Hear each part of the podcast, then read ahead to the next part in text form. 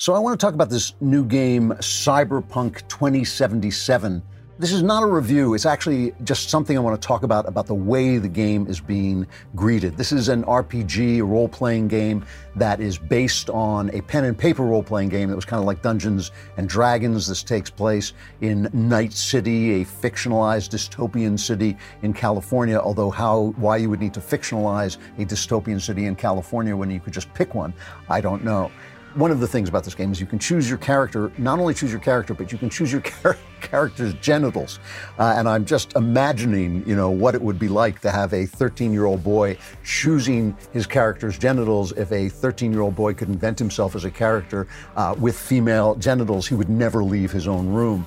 Uh, I, I, remember when I was 12 having discussions about how how do women ever leave the room when they could just sit and admire themselves and touch themselves, uh, and I think that that's uh, so that I think is what they're going to be playing into. But they think what they're going to be playing into is this wonderful woke transgenderism.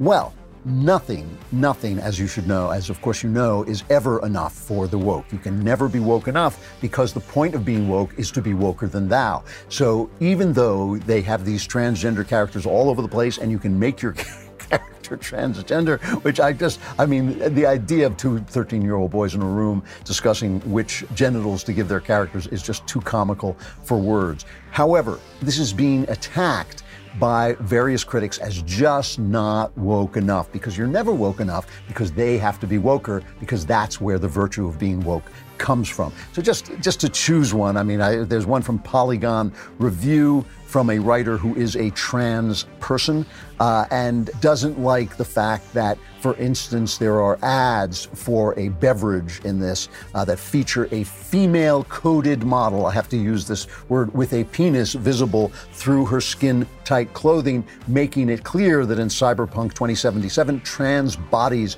are objectified and commodified. Some cis bodies are too, of course, but the crucial difference is that we constantly meet, interact with, and form relationships with cis characters who have far more dimension than the surface of any sexualized image on a billboard. The same can't be said of trans characters. Even if you opt to play as a trans V, that's the, the character, uh, she's not particularly well defined. The game is about what you see through her eyes and what she goes through, not about who she as a person.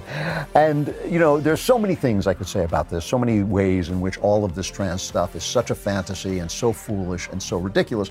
But that's not what I want to talk about at all. In our country, hopefully, this trans writer can have any opinion she wants. She can have any point of view she wants. She can, uh, or I don't know if she's a she or a he. I'm not sure which trans she is or he is, or doesn't matter to me at all. Uh, you know, I'm perfectly happy for her to live as herself as long as I can live as myself and refer to her by whatever pronoun I please and discuss that, that situation in any way that I please. However, this is a stupid way for anyone to approach a cultural work. It's stupid, it is limiting, it is limiting your own mind. One of the reasons that we have the arts, one of the reasons we tell stories, one of the reasons we have pictures that we look at and play video games is to let other minds into ours. That is part of what we used to call loving your neighbor. Loving somebody is allowing their point of view to come into yours. Art is practice for love. It is, that's what it is. Art is a way of communicating the human experience, my human experience, to you through metaphor. There's no way for me to describe what it feels like to be alive. There's no way for me to describe that.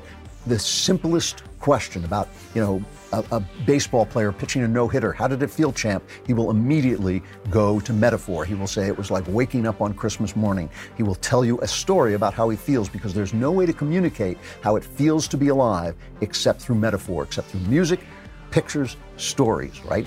And when other people make works of art, they are communicating their experience to you. They are broadening your experience by putting their experience inside you. So I, for instance, like reading works of art, like reading books, seeing movies that have a different point of view. It doesn't bother me to see a woke movie. But if I went around and insisted that every work of art have my conservative right wing, pro American, pro freedom point of view, I would never expand myself at all. I would never be able to understand the world at the level at which I understand it, uh, which comes about, a lot of it, not just through living for a long time and keeping my mind open, but through the arts, which help me to keep my mind open to other points of view. The entire idea of woke art is a mistake, and it's a stupid mistake that makes you more and more stupid. This person, this writer, and all these writers who are attacking uh, Cyberpunk 2077, and all of them who are attacking all the arts as not representing their point of view are making themselves smaller and smaller and smaller, and eventually will be so locked down within their own consciousness that they have no tolerance whatsoever. And this is why the people who parade themselves as tolerant are actually the most intolerant people in the country. The arts expand your mind, but they can't do it if you shut them down whenever you disagree with them. So here's some news from the world of gaming. I am a gamer, and uh, one of the franchises I've enjoyed is Assassin's Creed. Uh, I played the first one and one or two of the others and, and, enjoyed it. It's a game, if you're not a gamer, it's a game of stealth where you creep up on people and assassinate them. And it had, the first one had a really clever uh, time travel aspect to it that was really smart and different. Uh, and I enjoyed it. So they've got a new one coming out. Um, and uh, this is called Assassin's Creed Valhalla. They're putting them in different cultural settings and all this. And you have all these targets that you have to go and kill. And one of them in this game is someone named um, e- Eeyore for wine, Eorforwine, I guess.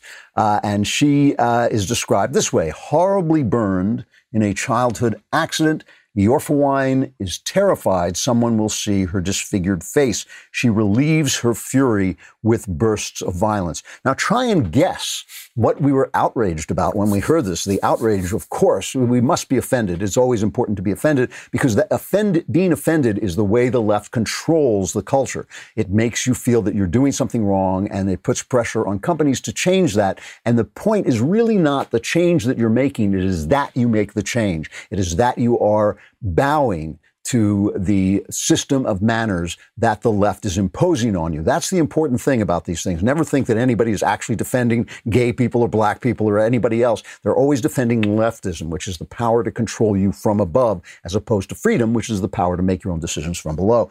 So they immediately began ta- uh, attacking this description of this villain, Eorforwine, uh, who is horribly, horribly burned in a childhood accident.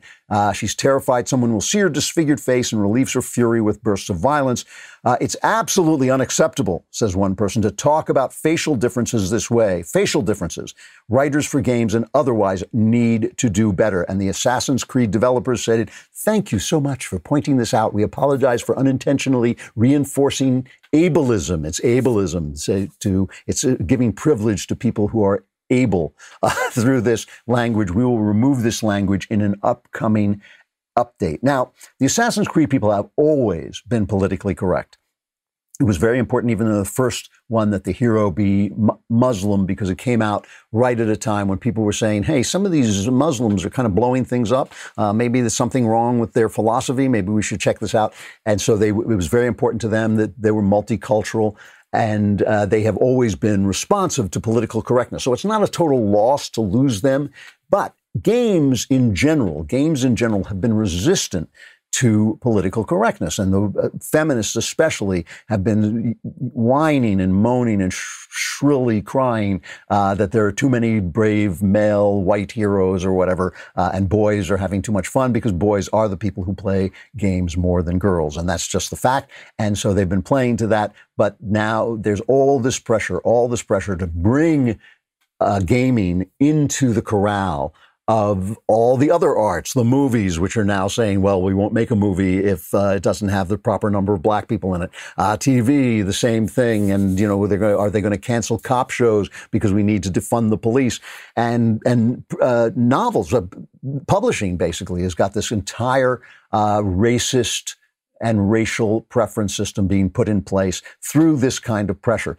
But we always have to, and so it's, but it's a shame to see them do this because let's, first of all, let's talk about the illogic of it. First of all, if you're bur- burned, if your face is burned, you are not as happy about your face as you would be if your face weren't burned. How do you feel about your face, You're for Wine? It's great. I love having burnt, a, fa- a burned face. It's just what I wanted. You know, I actually set my face on fire because I thought, ah, I'm too good looking. I would rather have a burned face. Nobody thinks like that. And that is inhuman and stupid. Of course, you might be bitter. You might be angry. You might be insane if your face were disfigured, in a fire. That is just human uh, nature and to and to eliminate human nature because this is of course the leftist theory that if they eliminate human nature if they stop if you don't say that a man is not a woman then the lie that a man is a, a woman uh, will become true. This is leftist philosophy. It's, it's all language. It's all about what we say. It's all about social constructs. If we have a new social construct where someone with a penis is a woman, then someone with a penis will be, in fact, a woman. It's just nonsense. It's just taking the meaning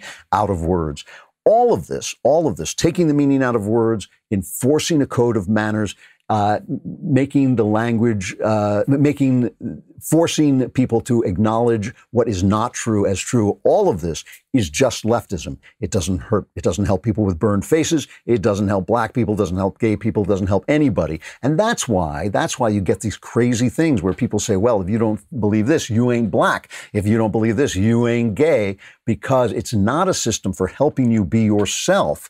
It's a system for helping you be what they want you to be and to believe what they want you to believe. And it's a shame. It really is a shame because games are a wonderful place for young men to experience uh, heroism, to play out their dreams, their fantasies of heroism. It shouldn't be a place for leftists to strip the joy out of life as they've done in every other venue.